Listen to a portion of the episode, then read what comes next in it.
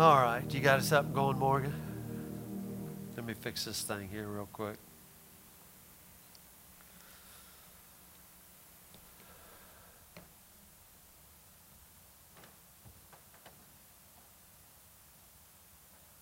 We're up and live.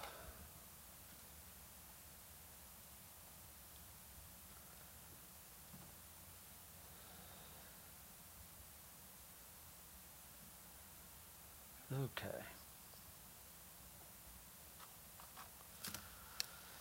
Thankfully, the wind didn't blow us away Friday.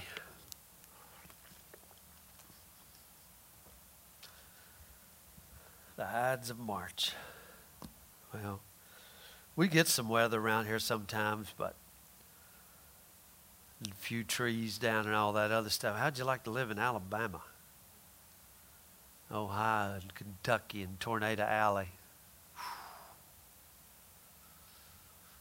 Not for me. Well, starting a new lesson today, and it'll take me a few weeks, and today I'll just barely be scratching the surface. And I hope that you'll be able to hear what I have to say for the because for the last few weeks I've really struggled where to go just in prayer. I knew we were in King of Kings and stuff like that, and I, you know, just what's next, what's next, and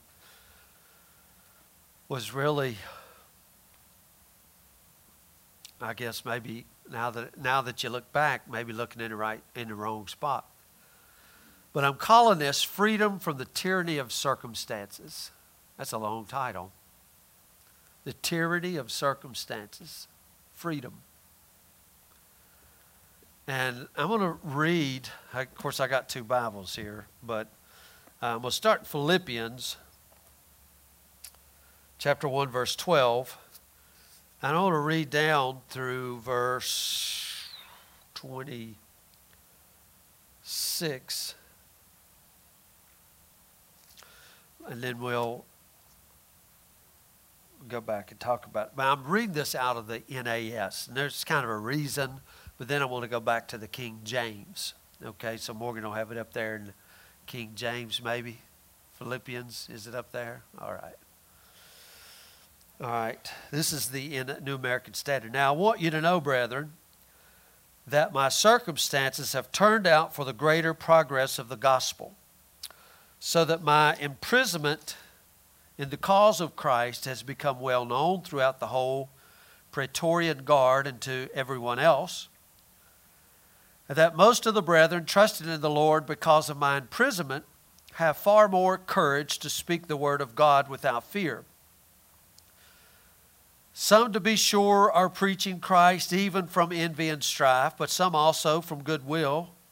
The latter do it out of love, knowing that I am appointed for the defense of the gospel. The former proclaim Christ out of the selfish ambition rather than from pure motives, thinking to cause my distress in my imprisonment.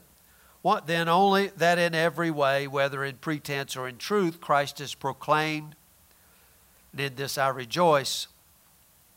Yes, I will rejoice, for I know that this will turn out for my deliverance through your prayers and the provision of the Spirit of Jesus Christ, according to my earnest expectation and hope that I will not be put to shame in anything, but that with all boldness Christ will, even now, as always, be exalted in my own body, whether by life or by death.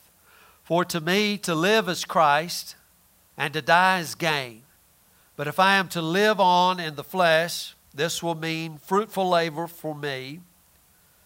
And I do not know which to choose, but I'm hard pressed from both directions. Having the desire to depart and be with Christ, for that is very much better. Yet to remain on in the flesh is more necessary for, you, for your sake. Convinced of this, I know that I will remain and continue with you all for your progress and joy in the faith, so that your proud confidence in me may abound in Christ Jesus through my coming to you again. Now, that's a long reading. So, again, I couldn't really see it, but I, I knew, well, it, eh, eh, you know, like last week we were, we were prepare, prepare by people. And Paul is going through this right there with the Philippian church. Now, a lot of people are waiting on the next move of God, right? You've heard it, the next, the next big thing. And we gotta, you know, I always think we just we just have to be honest. I mean, does the church seem powerless? Seems so lost? I mean, um, looks like the world's falling apart around us. I mean, you know, we got to be honest about it. I mean, we can go and we can act like these things aren't happening, but they, but they really are happening. And like I told you, I've been looking for answers where to go. What you know, I thought, my goodness, uh, these times seem so strange. They do, but you know, nothing new under the sun. And you know, you can go into scriptures and find these same things going on again and it's and it's for instructions it's for encouragement it's for adjustment it's for all of these things so i can go back and look how they got through it and that's why we have the scriptures what what was going on then because people always look at the times they're in as being the worst times you know this is almost it well to them people it was too uh, you know, I, I, talk to people. What does the church need? You know, everybody comes at you. Well, the church needs this. The church needs that. Uh, the, you know, they need more warfare. I mean, my God, how much warfare has, has the church been in? They need to be more spirit filled. Have you ever heard this one? They need to be more. You already completed Him. You, you've already got as much Jesus, as much Holy Spirit as you can contain. Your, your cup runneth over. I mean, is that what we need? I mean, more revivals. You know, we need to revive. We get more revivals. Well, guys, they had all them revivals down the road last week or last year. Revival after revival went on. Is anything changed? Anything gotten better? Still going on, right? More casting out devils. I mean, come on. Has the devil already been defeated? So, so what is it here? More programs, more bigger buildings, better bands, better, more programs? Is that, is that what we need? Well, we know there's a lack. We know there, there's something ain't right. We're not satisfied with the, with the, you know the way things are. Why, why is it that people are leaving the churches in droves in, in America? Atheism is a faster growing religion than Christianity. At one time, we were, we were called a, a Christian nation founded on those very principles. And now we're one of the most evil nations that is in the world. And it's hard for Americans to see that because, you know, Americans have this mindset of everything we do is right. Well, it's not. And, you know, I'll call it what it is. It's, it's terrible. It's atrocious, the things that are going on. Uh, you know, I got to ask are we gaining ground? Are we losing ground? Are we advancing? I mean, you know, every once in a while, you know, the, the general, he has to get a report of, of how the warfare is going. Is he losing ground? Is, does he have to retreat? You know?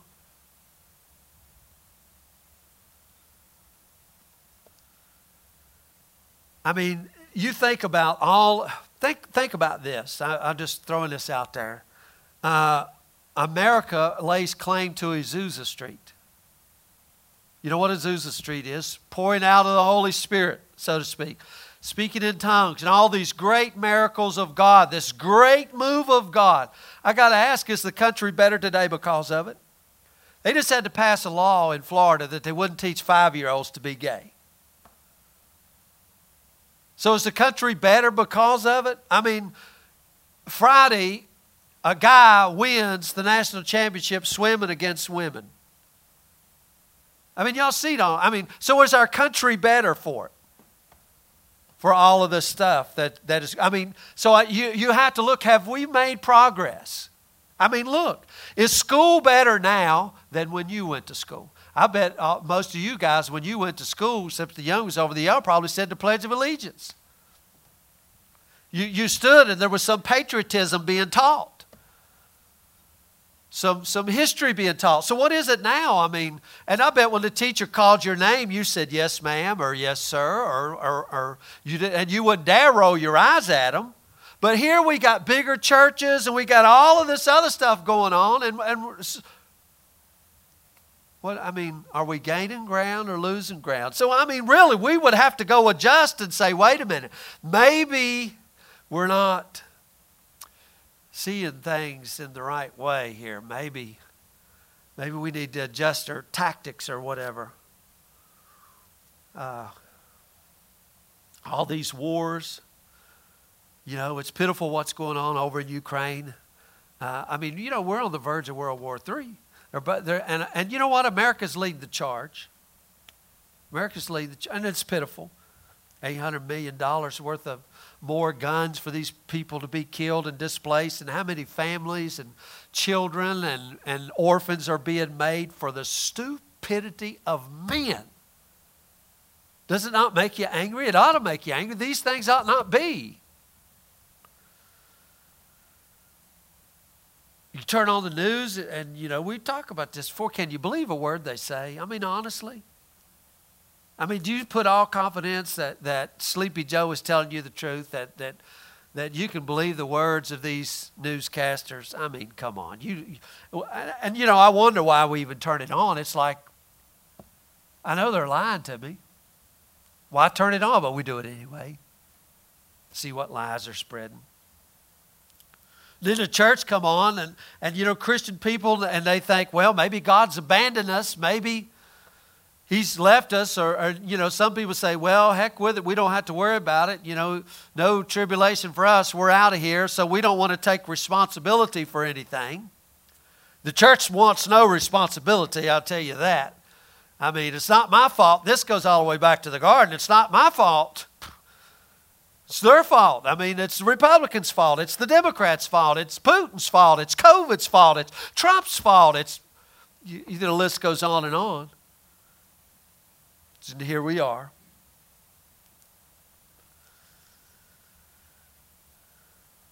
Is God mad at us? Is He punishing us? What should we be doing? More prayer, more, more prayer meetings. I mean, we've had all that stuff. We've had all that stuff. More prayer chains, another charismatic movement. I mean, how many families do you, do you know that, that hasn't been affected and, and, and tore up and destroyed because of drugs? I mean, do you know anybody that, that ain't got somebody that's battling somewhere? diseases. How many people you know that's not battling? I mean, we, you know, we just found out about my aunt battling these, these diseases cancer, dementia, all, all these other things, you know. And, and, and you know what? I, I, I just loved when we were listening with Curry Blake. I mean, when is the church going to put your foot down and say, I'm sick of this? But we say, oh, well, you know, it's, it's a part of life. I mean, you know, Jesus, he didn't really mean I come that you might have life and that more abundantly. Really, what he meant was, I'm sorry about your luck, guys. I'll see you in the sweet by and by. I mean, is that what he really came? Because that's the way we act, right? I mean, I mean, we're a country with the greatest riches in the world. We got more suicides. Why is that? Why do we have more suicides in the United States than any other country? Probably all the other countries combined. Why is that?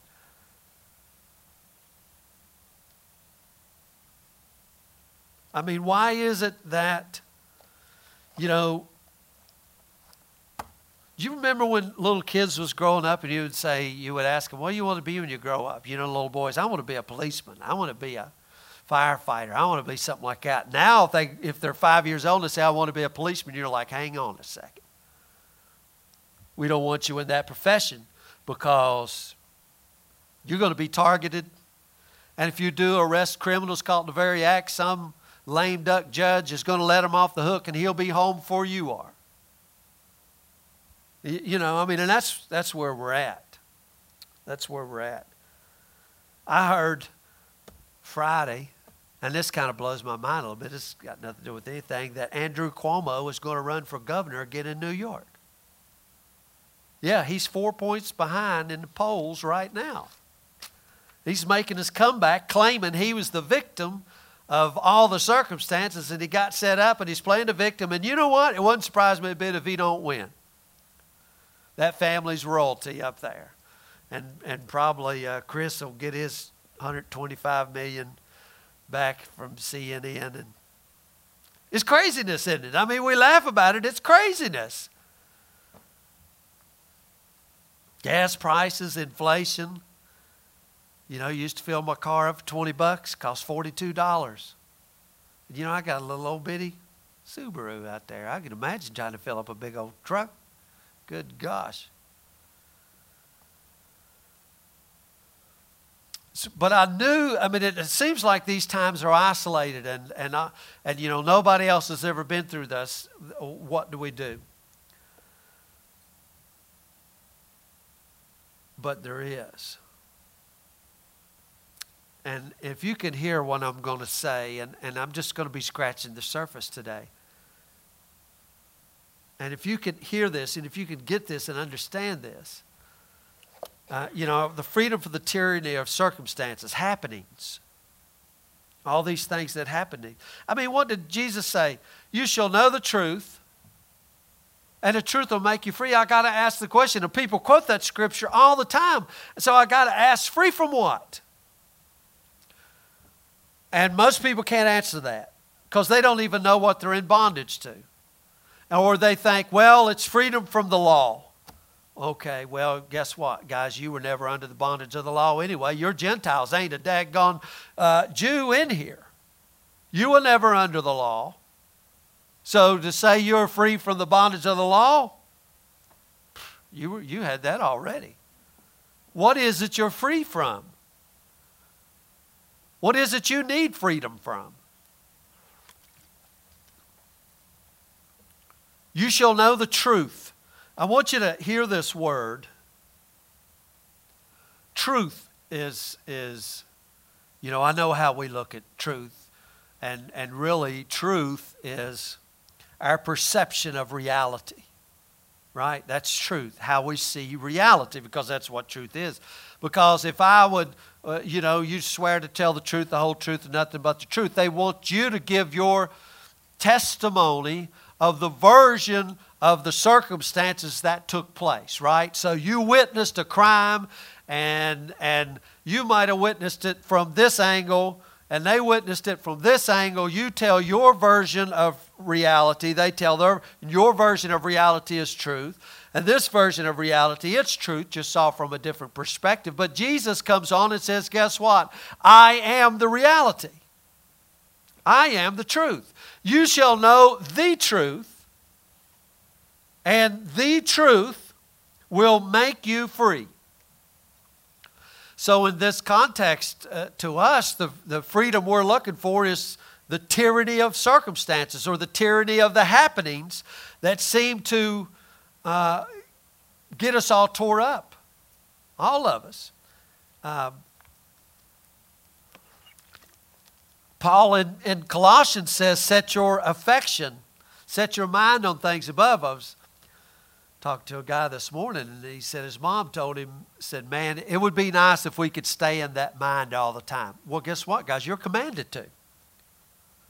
See, at one time you were in the bondage of slavery and sin, but now you have been commanded, you've been told, it is now your responsibility to set your mind, set your affections on things above. And if it's not, it's your fault. I'm just going to tell you, people don't, people want to be babied in the church. Baby is over. You know, it's, it's like when your kid is crying for a bottle and it's like you're eight. I'm not making you a bottle anymore.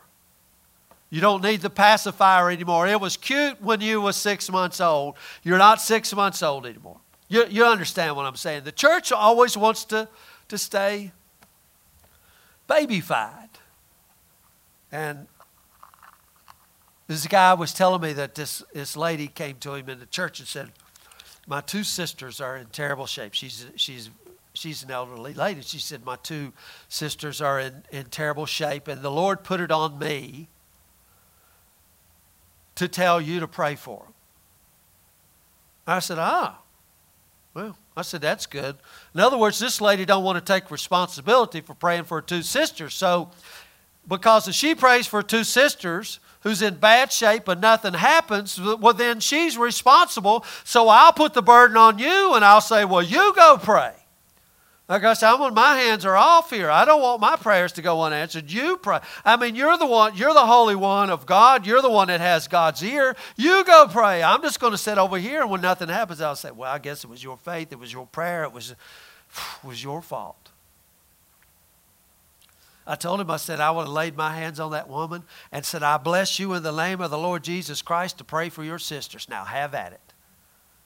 The burden's on you. But see, we don't want that. We don't know the church. They don't, they don't, they don't want these things. Set your affections on things above. In this letter, Paul says, stand fast or stand firm in the Lord. You know, stand fast. That was a, a that's a military term, stand fast. It's a term we used in, in the Marine Corps you know, it's it's a standing there. Stand firm. You know, does not Paul write in, in Ephesians, having done all, stand?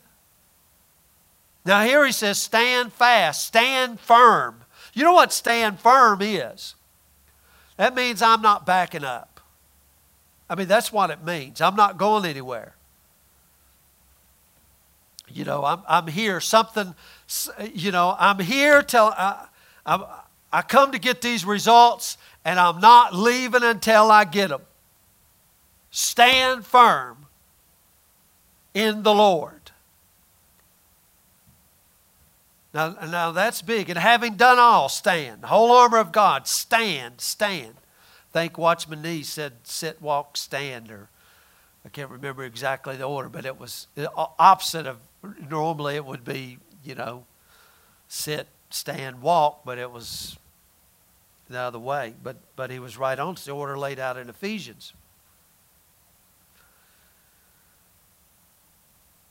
So here it is in this letter that Paul has written to the Ephesians here, or to the Philippians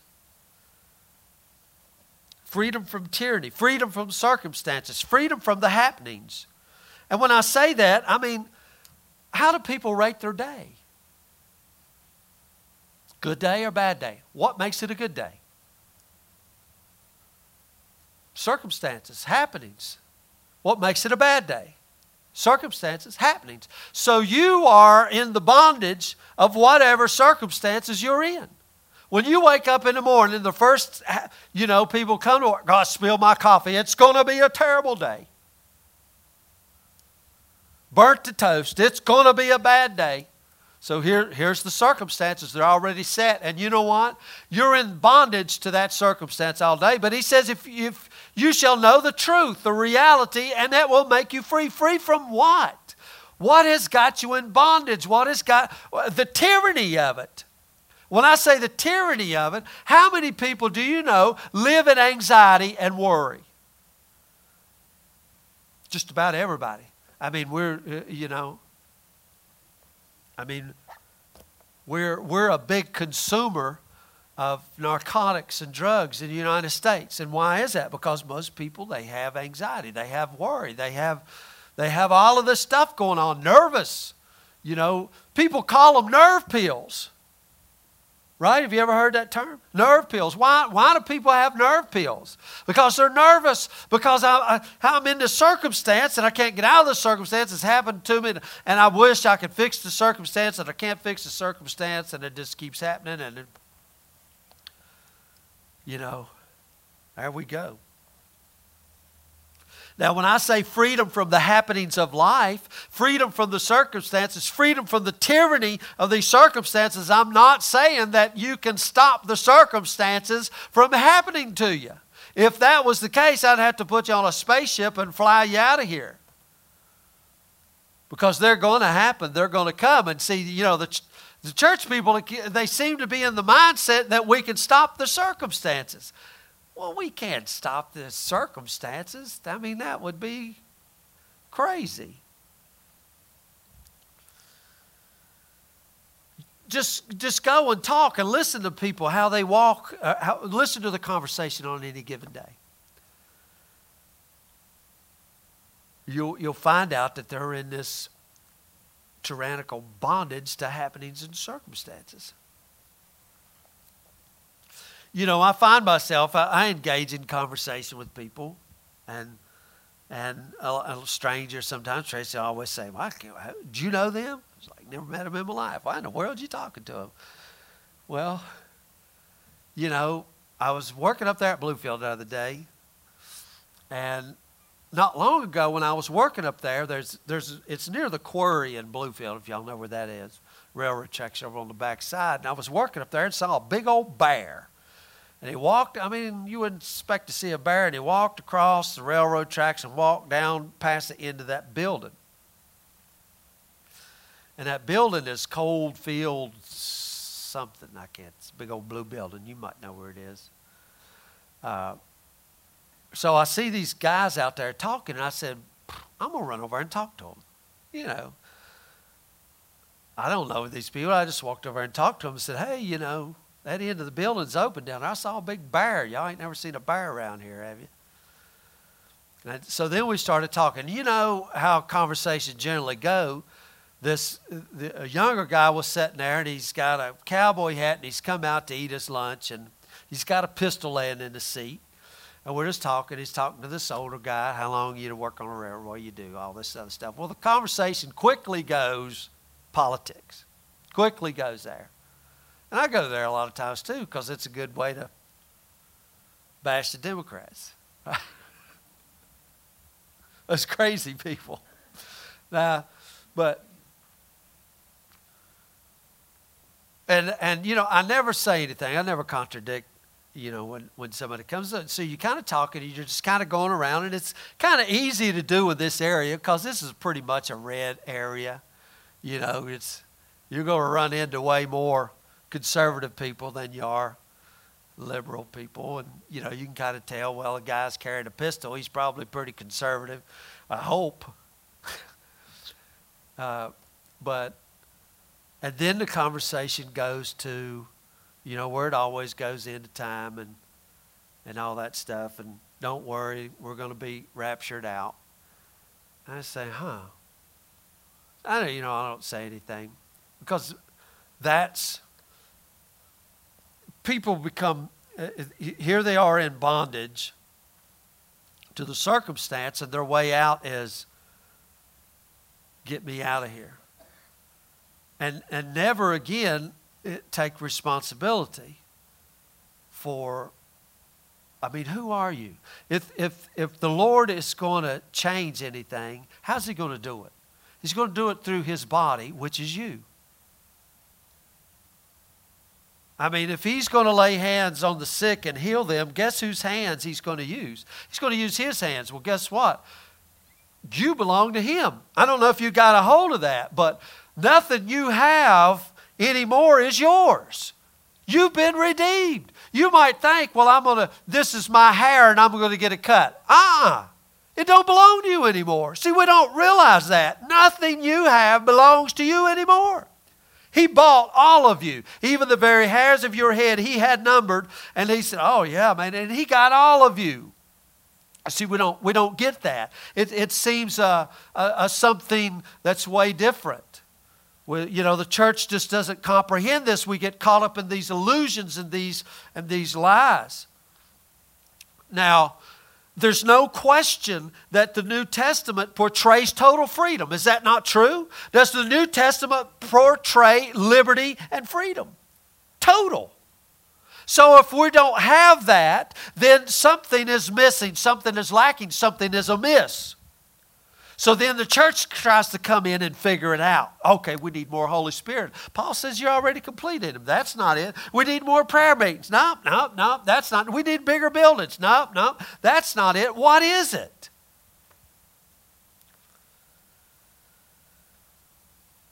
I mean, when I say that we have total freedom, that circumstances have no power, should have no power to upset the lives of believers. Now, let me give you an example here. Here's Peter, and Peter is in prison, and they've just cut James's head off, the, the James the Lesser. Uh, they've just cut his head off, and Peter's getting ready uh, to have his head cut off. And what's Peter doing in prison? She's asleep. He wasn't even on Facebook asking for prayer. I mean, you would have thought. But do you understand what I'm saying? He was free from the circumstance, it was irrelevant to him.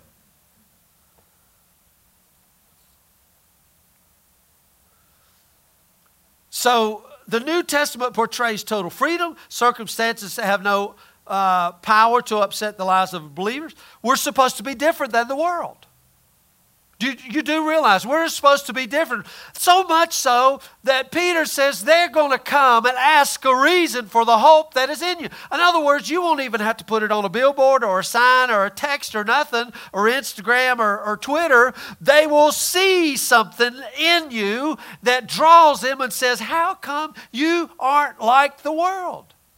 The world is full, is full of, they're upset and full of anxiety and trouble and worry. And here you are full of joy and it just doesn't seem to move you. How, how can this be?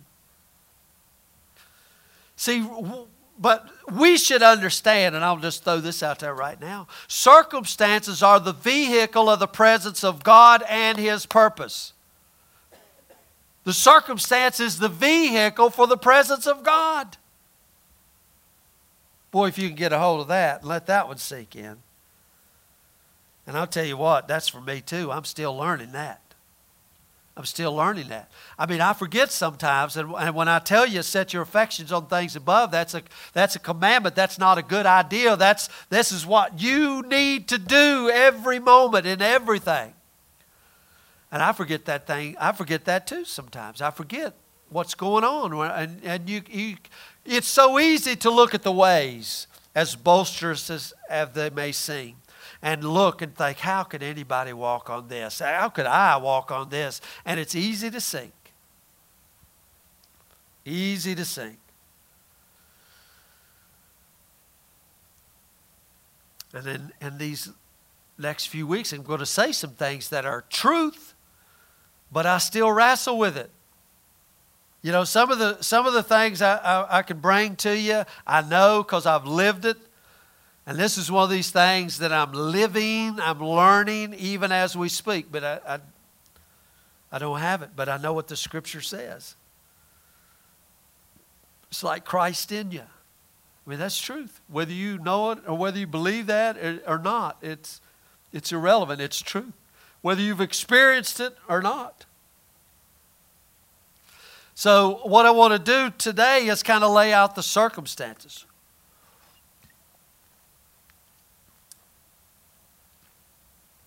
Paul's circumstances and how this epistle to the Philippians even came to be because it's important to know why would Paul even write what was the circumstances that prompt him to write these letters say these words. Now Paul was in a Roman jail when he wrote this letter to the Philippians.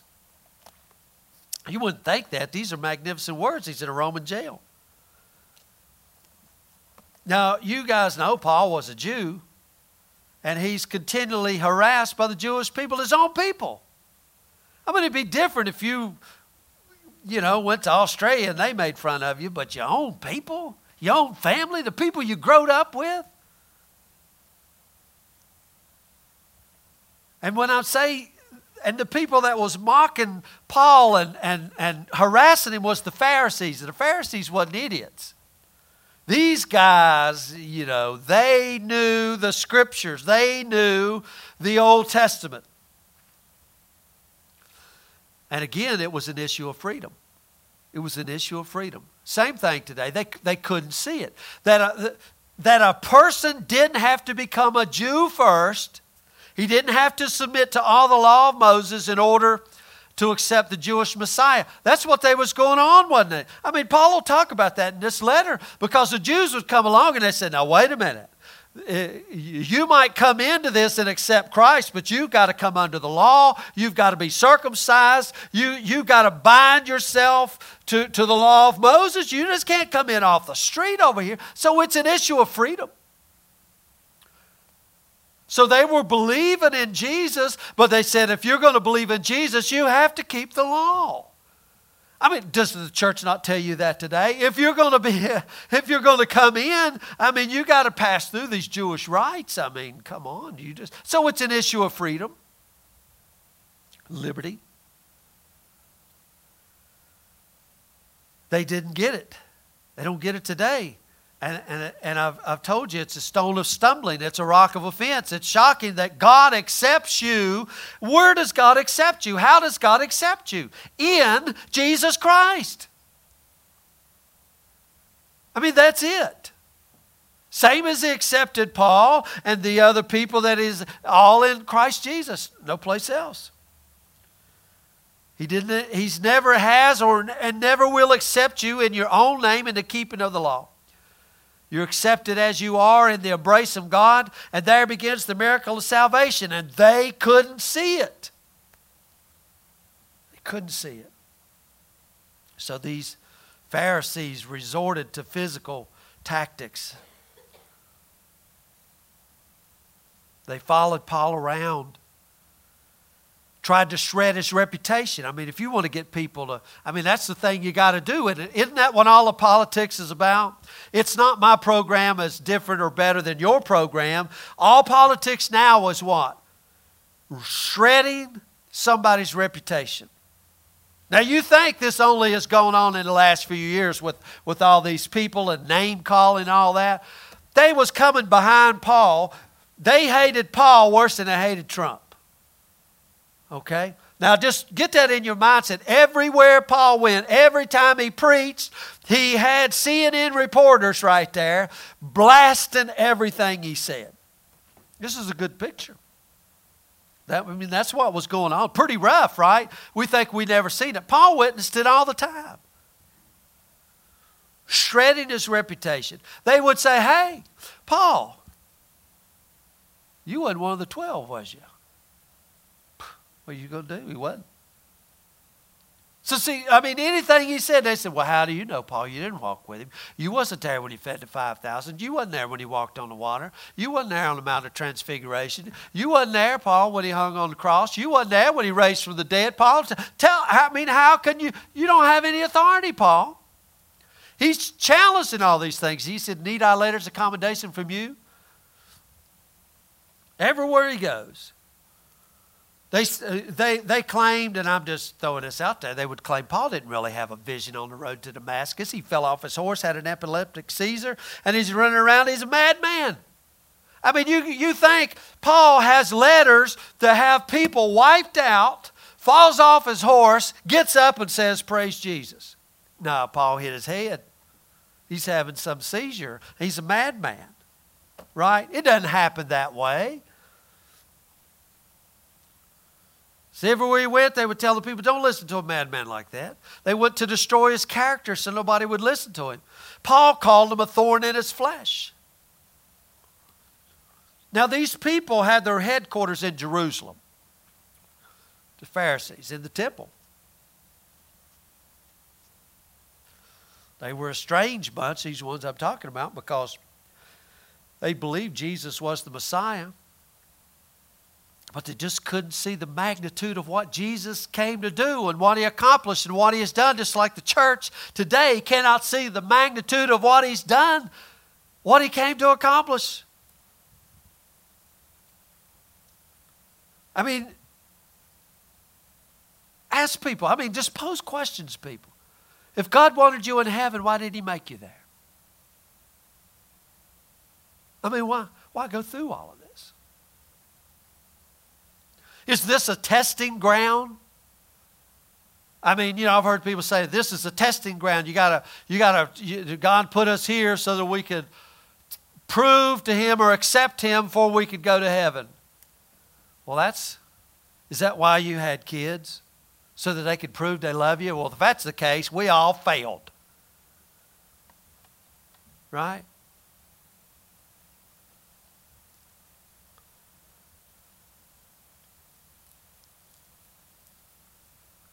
So we don't get the magnitude of what Christ has done.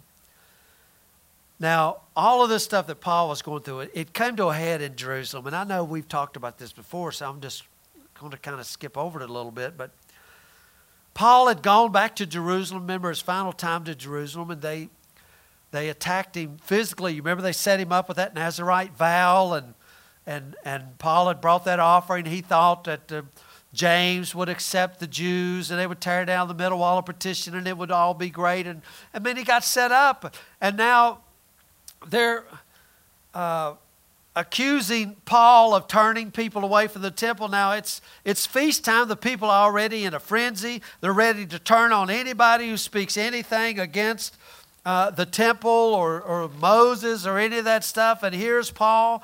And man, they go like a mad dog on Paul. They would have torn Paul's arms off and his legs off, pulling on him. And, the, and you know, the Tower of Antonia is right there. The Roman guards had to come out, the Roman police has to come out and arrest Paul to save Paul's life because they were going to kill him. And then we know the Jews tried to set up a meeting with the governor and they had arranged an assassination while he was going to, to go visit the governor. They had all those guys set up to assassinate Paul. An assassination. I'd say the circumstances are pretty bleak, wouldn't you?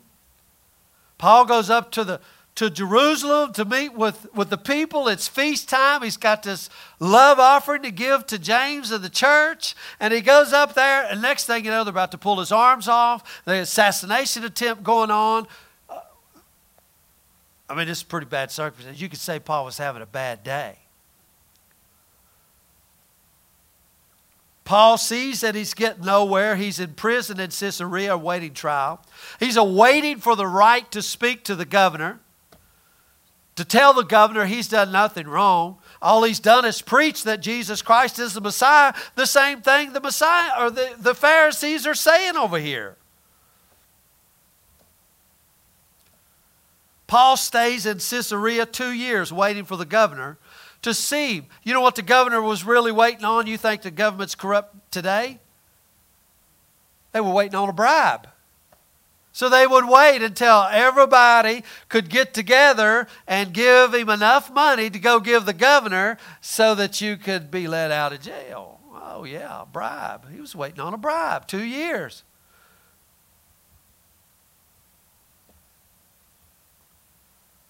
Finally, Paul says he's a Roman citizen and, and he appeals to Caesar, which meant he had had enough with local justice. He's, he's appealing to what we would call the Supreme Court. He, he's, he's had it.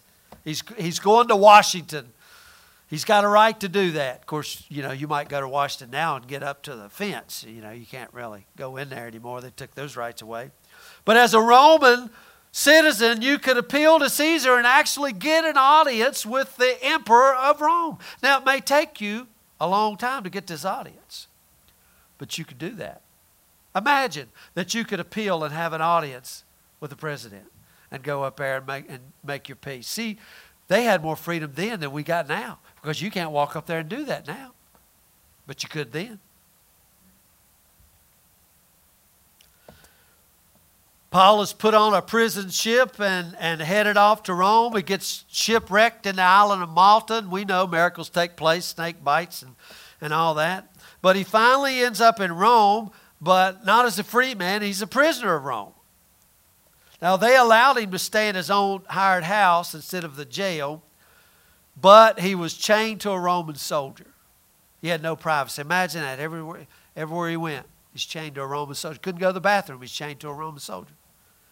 So he stays there for two more years. He's awaiting to see Nero. If you know any history, Nero was a terrible tyrant. Nero lit the city of Rome up by burning Christians. His gardens, he set Christians on fire every night and burned them up. He's waiting on him to, to call him to trial. That's pretty rough circumstances. Now, during that two years, Paul wrote Ephesians, he wrote Colossians, he wrote Philemon. And now it's coming to trial. Now, we aren't sure if Paul was still in the house or whether he'd been transferred to the prison under the courthouse. It's probably where he was, but he's telling the Philippians here in these verses, I don't know which way it's going to go. Nero's crazy man.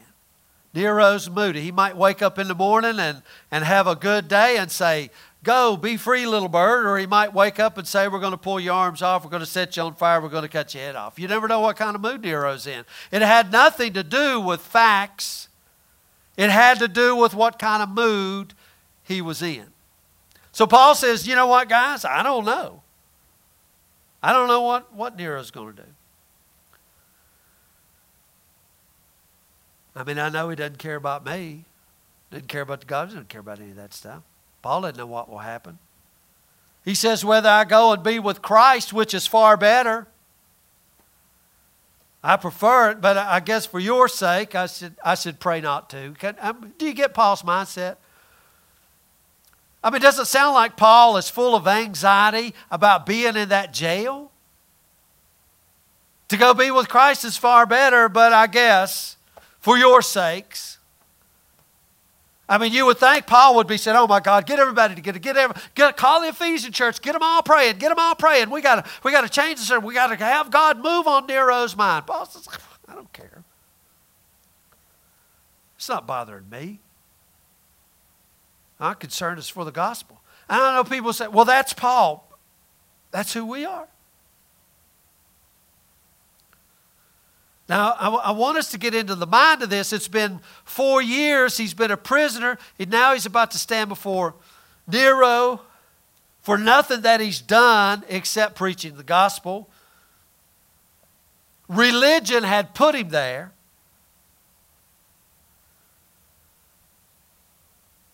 I got a question. You, you think about all this. Just, just a question. When Paul was captured, and Paul was arrested in Jerusalem and sent to Caesarea, and he stayed there, where was the church? This great apostle. Where was the church? Did the church come to Paul's rescue? I mean, do you ever think about that? I mean, they prayed for Peter. I told you earlier, they prayed for Peter when they found out Peter's in jail, man. They stopped everything. They got together and they prayed. And Peter's, he's really the angel comes and gets Peter out of the prison. Who prayed for Paul? I don't care about Paul.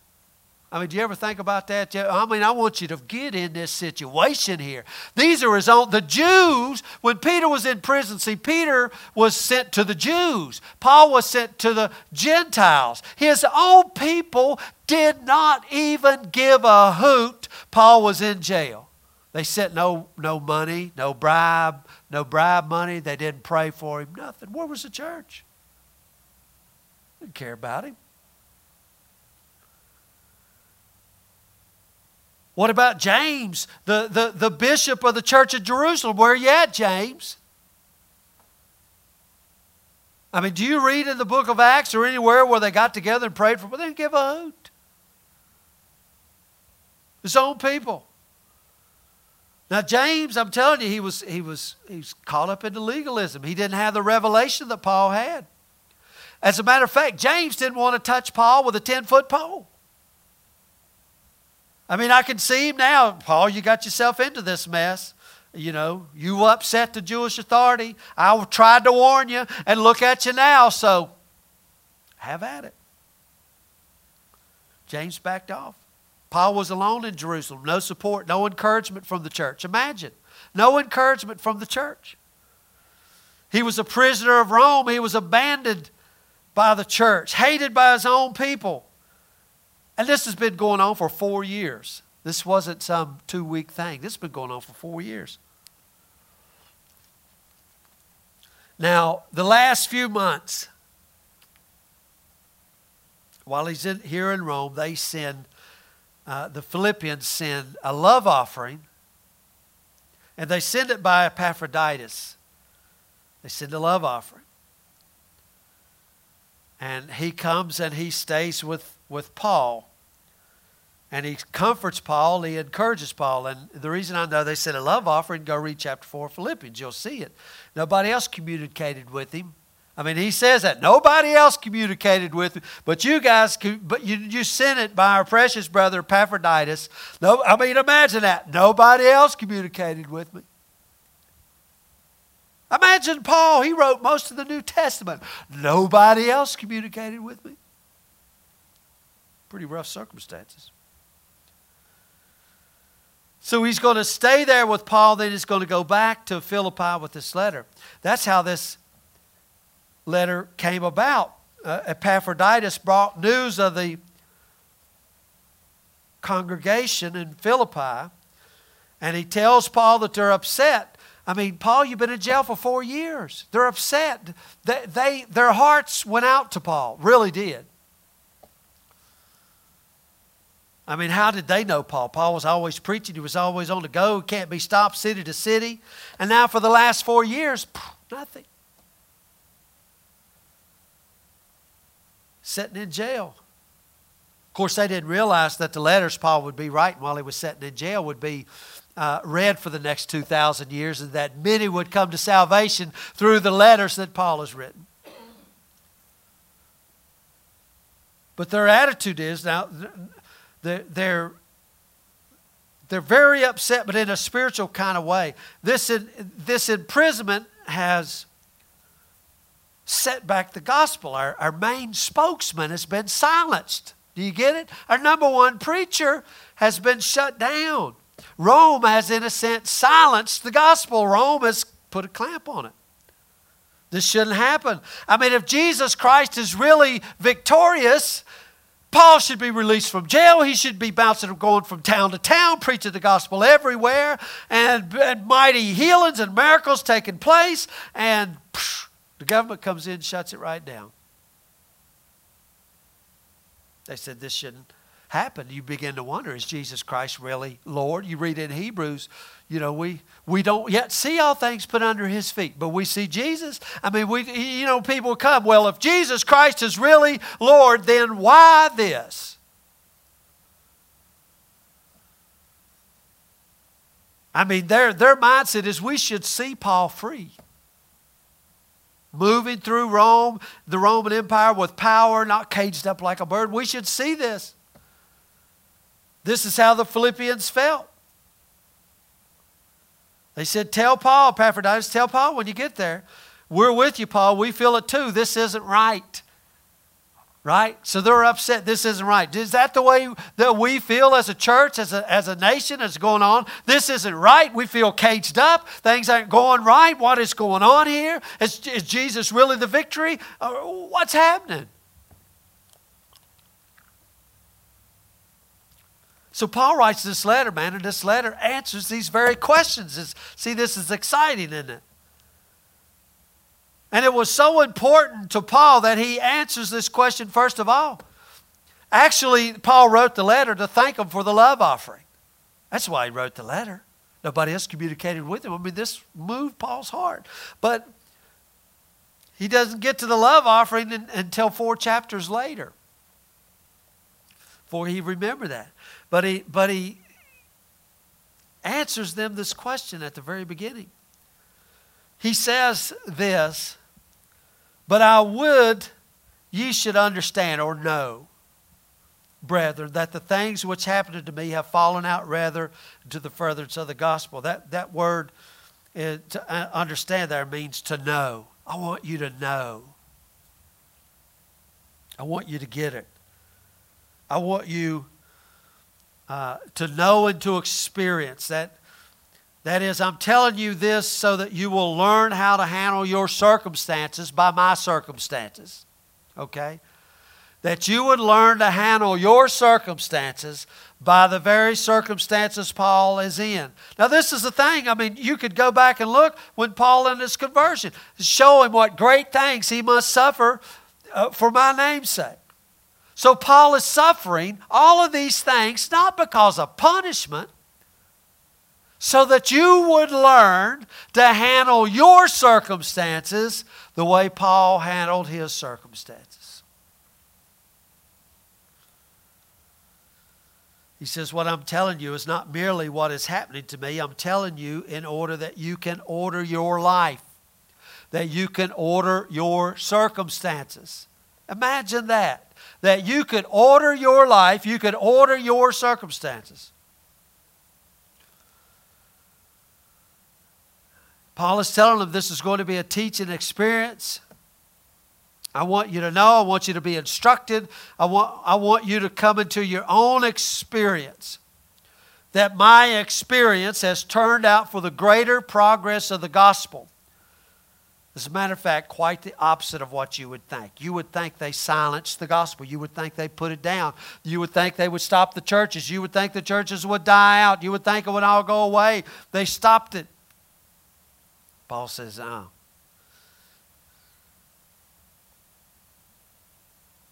And what Paul says here,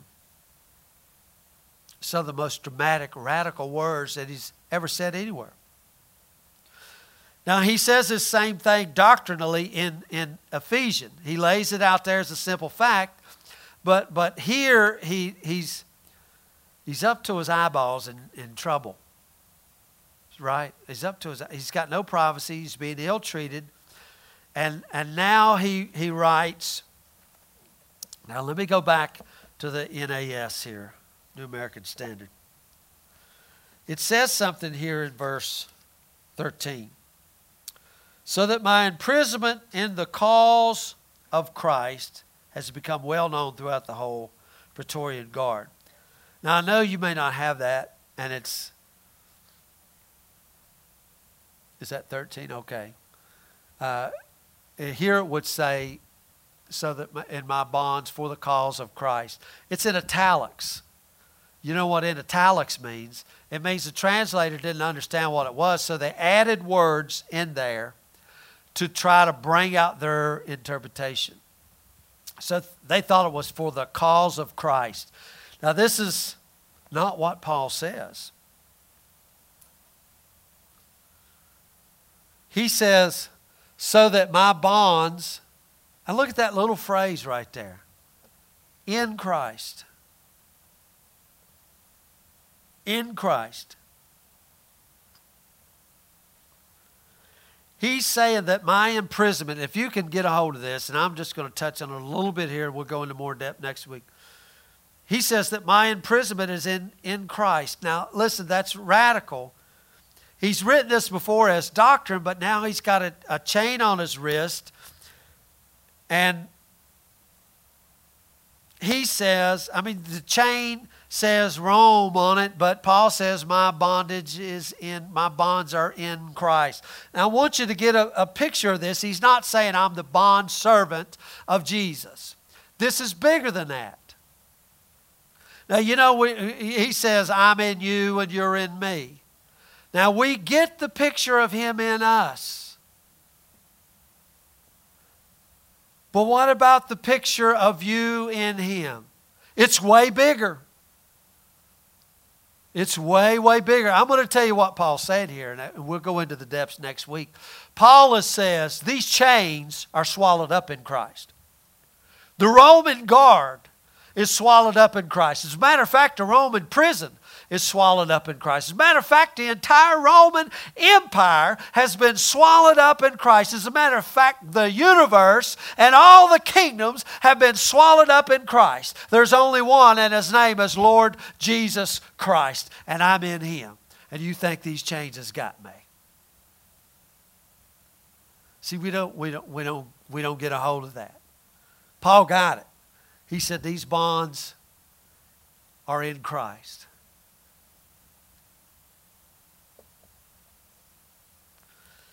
You got to have the Old Testament background. Uh, what I mean, you remember Paul was a Pharisee. He knew the Scriptures. Scripture is Old Testament. He was steeped in the Old Testament. He knew it. He's full of, full of the Old Testament. And, he, and Paul updates it in, into Christ.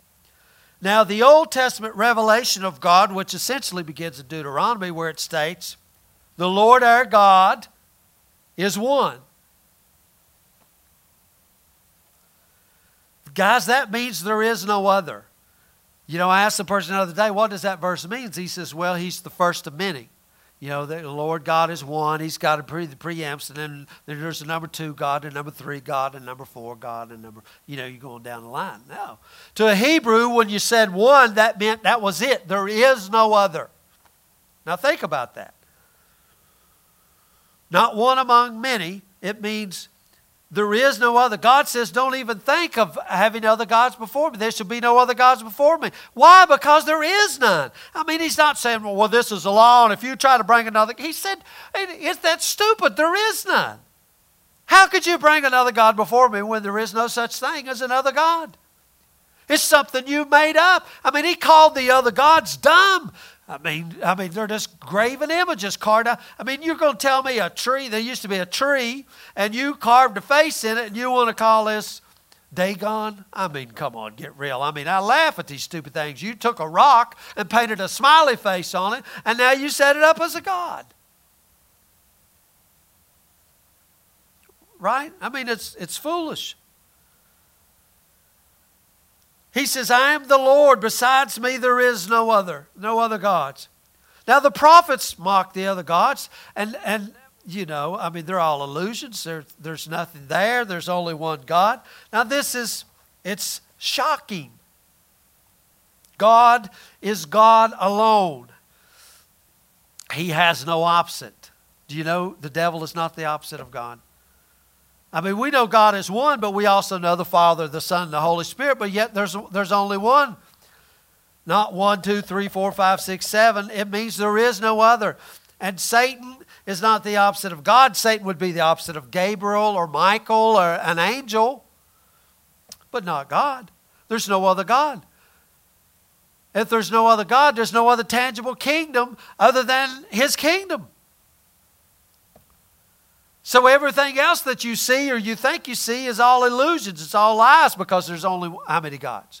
One. It means that no nation can set itself up against God and win. Can't. Because there's only one God. All nations, all kingdoms bow to Him whether they like it or not. And all the gods of men are nothing but illusions, nothing but lies. So, where does this ideal of other gods come from? The, the great lie, all the way back in the garden. That independently of God, you'll, you'll be God. And this separation thinking is Satan's wisdom. And, guys, that, he calls it the wisdom of this world. That's what's going on right now. That's why we think it's okay for this man to swim as a woman and be rewarded. We think it's okay to teach four and five year olds to be gays and lesbians. We think that's we, we think it's okay to go to war and, and starve everybody and do all of these other stupid. We think that because we think it's a bunch of little gods here and separation and and and and all of this other stuff that uh, See, it's still in our head. It's in our head. Ask any Christian, where's God? Up in heaven. Where are you? I'm here. Where are they? Over there. Where's the devil? Down there. Separation. Right? That's what we see. Separation everywhere. So God is up there, I'm over here. This is my kingdom. I'm the little God in my kingdom, and I'm the charge here in my little kingdom. Then I look at you and I figure you're God in your little kingdom and you're over there. And I'm watching you because you seem to be getting more powerful and more controlling. You're coming towards me and you're going to try to take over my kingdom. So we have kingdom against kingdom. We have little God against little God here. All the time, God is over there. So it's the ideal of separation. So we got a mess going on. It's the wisdom of Satan we split up the universe. I'm here, you're there, God's there, devil's there, everyone's separate, all the little gods, all the little kingdoms. It's all an illusion, it's all a lie. And I'm telling you, you know, there used to be a song, uh, We built this city on rock and roll. They built this city on lies. They built it all on lies. The nations are built on lies. Because there's only one. And it's swallowed up in Christ Jesus. Do, do, you, Can you get a hold of that? The Lord our God is one. And it's all swallowed up in Christ Jesus. And if it's all swallowed up in Christ, now these circumstances, these happenings, Paul says, have fallen out rather into the furtherance of the gospel. Many brethren, in verse 14, in the Lord, waxing confident, my bonds are much more bold to speak the word without fear. Paul understood that even though, and I'll say it this way, even though they meant it for evil, and I'm going I'm to close right here. I know I'm going over my time because it's just laying the foundation. Even though they meant it for evil, God meant it for good. God meant it for good. And, and, I, and I want to tell you this just something for you to think about. Jesus, and we'll go into this more next week. Jesus is brought before Pilate. And Pilate is asked the question, what is the truth? What is the reality? What is, you know, what is it? I don't know. Truth is standing right before him. And, and he makes this statement. He says, Don't you know, Jesus, that I have the power, I have the authority to have you crucified? I have the authority to let you go. I have the authority. I'm God here. What I say goes. You know, that's what Biden and all of them thinks. I'm God here. What I say goes. If I say cut them off, do this and do that. And you know what Jesus said? You have no authority except it was given you from my Father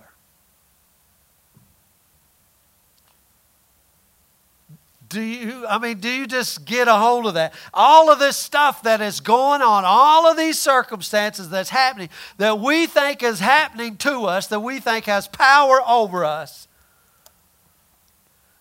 is nothing but a vehicle for the presence of God to come into the situation and manifest Himself in the situation. And where is He at? He's in you. And he needs to be in this situation, uh, as Paul says, for the furtherance of the gospel, that many other brethren may wax bold in his bonds. Now, see, this is just absolutely contrary than the way the church wants it. We want easy peasy, as Morgan says, lemon squeezy, and we don't want any responsibility. Get me out of here. But Paul says, My bonds here is for the furtherance of the gospel that many other brethren could wax bold. I mean, what's he tell us? Stand firm. Stand firm in the Lord. Having done all, stand. And I'm telling you, in all of these situations that's going on right now, I'm going to give you the same words that Paul did stand firm in the Lord. Now, I can't give you the one, two, threes because in this, it's going to be between you and the Lord to pray of how He's going to manifest Himself in the situation you're in and situations that I'm in. That's between you and Him. There is no ABCs, one, two, threes, this way or that way. So, so what do you do? Set your affection, set your mind on the Lord. I'll, I'll pose this to you, and I'm, going to. Ask yourself this question with all the stuff that's going on. And I, to me, I see it as one big thing with all the uh, the schools, the gas prices, everything that I see crumbling. I ask, Lord, what are you doing? What are you doing? Where are you at? What's the plan here? Now, I may not see it, but I know they mean it for evil. They mean it for destruction, but I know He will bring it to good. Do you, are you confident of this thing?